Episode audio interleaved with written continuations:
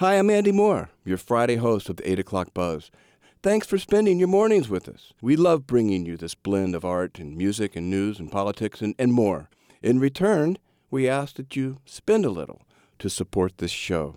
And it's easy. Go to wortfm.org slash donate. Segment one. Candidates running for president get a lot of scrutiny. And, and and they should. Uh, the, the, current race between uh, the two main party candidates has kind of summoned up um, not not a small amount of ageism, in, in, in, in my opinion. It, it, could be argued among among many Americans, and, and and also, in my opinion, among certain elements of the mainstream press. But there's a fine line between saying someone may be too old to handle the many responsibilities of running our country and, and and making a big deal out, of a lapse in memory over a over a detail or two. In, in, recent months, Joe Biden and Donald Trump have, have had memory lapses over certain details that have caused questions about their fitness for office. Now, I want to say for the record, um, there are solid reasons to fear Trump as president, like his dismissing NATO, among many other things, that are far more concerning and have nothing to do with whether or not he remembers what state he's in. Um, still, uh, Remembering what state you're in seems to be a good thing for our president to know. Uh, we, we climb into this topic now with UW Madison Assistant Professor of Communication Arts, Allison Prasch. Um, Professor Prasch specializes in presidential rhetoric. Good morning, Professor, and welcome back to the Friday Buzz. Good morning, Andy. Thank you so much for Okay, I, I can hear your voice. I'm so glad you're here, but I can also hear a, um, a, a dial tone as well. Can you hear me? Okay, I can barely hear you. We're going to let these guys work this out. We have a lot going on this morning. If you heard, we have live musicians and so forth in the studio. Um, oh, it went away. Can you hear me now? And I think we lost Professor Prasch as well. That's okay. Um, and uh, we're going to try to get her back on the line. This is live radio. Um, uh, I talked to Professor Prasch um, almost a year ago um, to uh, the the day today um, when um, the Carter family lost Rosalynn. Um, I can't believe it's been almost a year. As I said, she uh, specializes in presidential rhetoric, uh, especially campaign and elections rhetoric. We're going to try to get her back on the phone now, um, and I think she may be back with us. Allison, are you there? I am. Can you hear me now? I can. I'm sorry for the for the flubby wubby. Um, no I, I, have been using the word rhetoric a lot. Um, obviously, a, a, key word in, in your job description. And it, you know what? It just dawned on me that, that while he doesn't use the, rhetoric, the word rhetoric, Donald Trump explains away his memory lapses as actual and, and intentional parts of his campaign rhetoric. I meant to call her the wrong name. He boasts. Have you noticed that? It's an excellent point. Um, and it's actually a strategy that rhetoricians have used for a long time. I will just say, um, before getting to Trump, I think it's important to note that we often hear the term rhetoric used in a really pejorative sense, that it's simply language to, you know, uh, cajole voters or to um, kind of hide behind something. And that's not all that rhetoric is, yeah. but it can feel that way in particular ways. Yes. Um, and so yeah, go ahead. So, but you know, the, the intentional um, um, masking is that is that going? Does that work for him? I think it does work for him with a particular base, and I think it works for a number of reasons. First, I think there's this strategy he will utilize that it's like, I'm not saying this, but you could infer this from my discourse, or I really meant to, you know, equate Nikki Haley and Nancy Pelosi, for example. It's a very intentional choice that is kind of almost this wink to his audience yeah. to say, well, you should equate Nikki Haley with Nancy Pelosi for these particular reasons. So I think it is effective for him, and that's the reason he keeps doing it. One, it falls in line with what you were saying about his it being pejorative. Um, it, mm-hmm. It's mean to mix people up. It's it's um, it's it's not very civil to, to mix yeah. and confuse people, especially if you're if you're um, showing a little bit of rage along with it.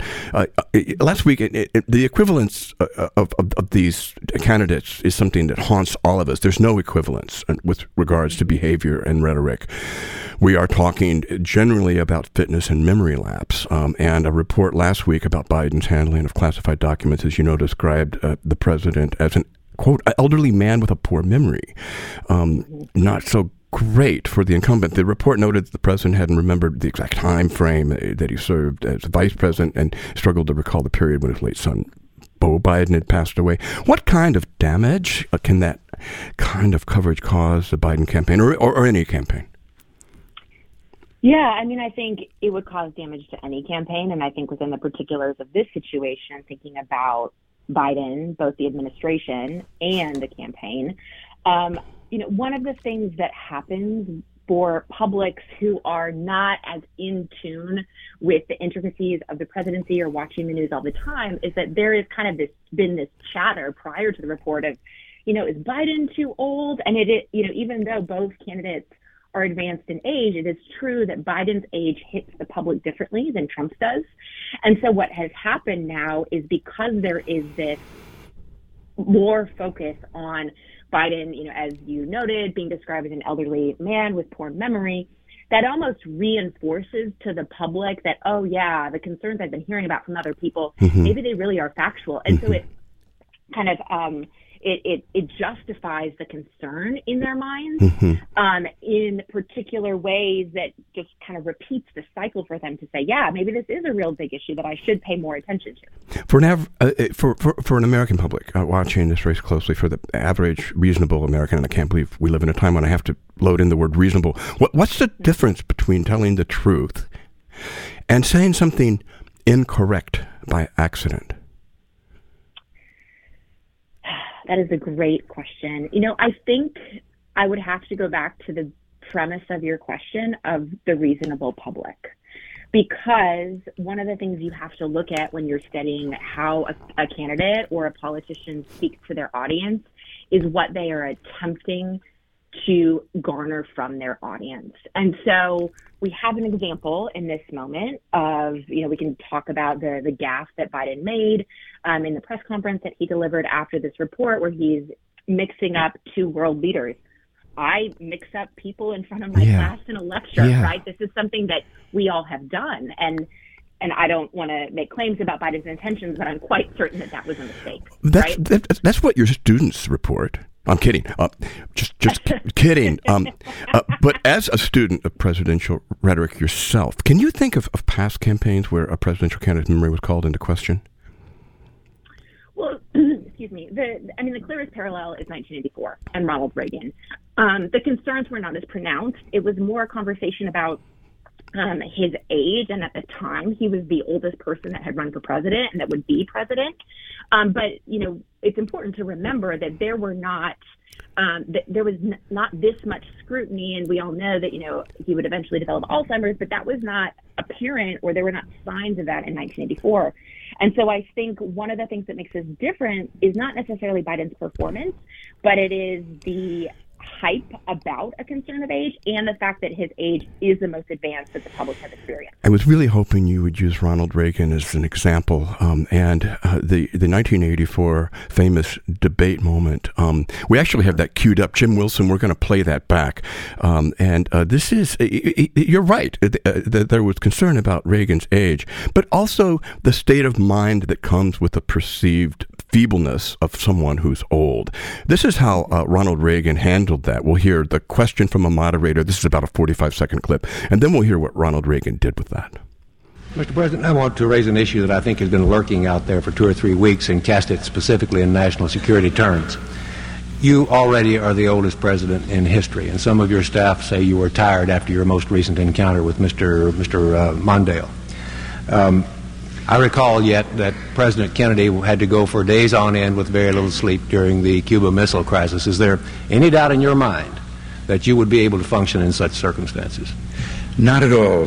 Mr. Trewhitt, and I, and I want you to know that also I will not make age an issue of this campaign. I am not going to exploit for political purposes my opponent's youth and inexperience. Okay. Ronald Reagan thumbing his nose at concerns over his age, mental state, and fitness for office in a 1984 de- debate. Professor Prasch, what, what is your takeaway from that debate moment? Well, I mean, I think first of all, the fact that we're playing it 40 years later tells us something, right? That it's well known that it is a way to very cleverly and humorously completely redirect the conversation. Um, I think that Biden and his team have attempted to do the same thing. They have, you've seen it in hmm. various jokes that Biden will make mm-hmm. about, you know, I, I spoke with the founding fathers or, you know, my memory, he said to one reporter, my memory is so bad that I let you speak again with a, a reporter that was, you know, particularly combative. Hmm. Um, but I also think we see their attempt to, to do similar things, for example, in the fact that the Biden campaign is now on TikTok and an attempt to reach younger voters. Um, I, I will say, though, that even in those attempts, the public perception and the visuals that voters experience of Biden, whether it's on cable news, whether it's in imagery, um, that is much more top of mind and present to a voting public hmm. than it was in 1984. We have seen Biden age in particular ways, and hmm. there is a notable difference between 2020 and 2024, and, and that is a fact. That that's interesting. Um, and your description of how Biden's approach to accommodating those gaps, um, in,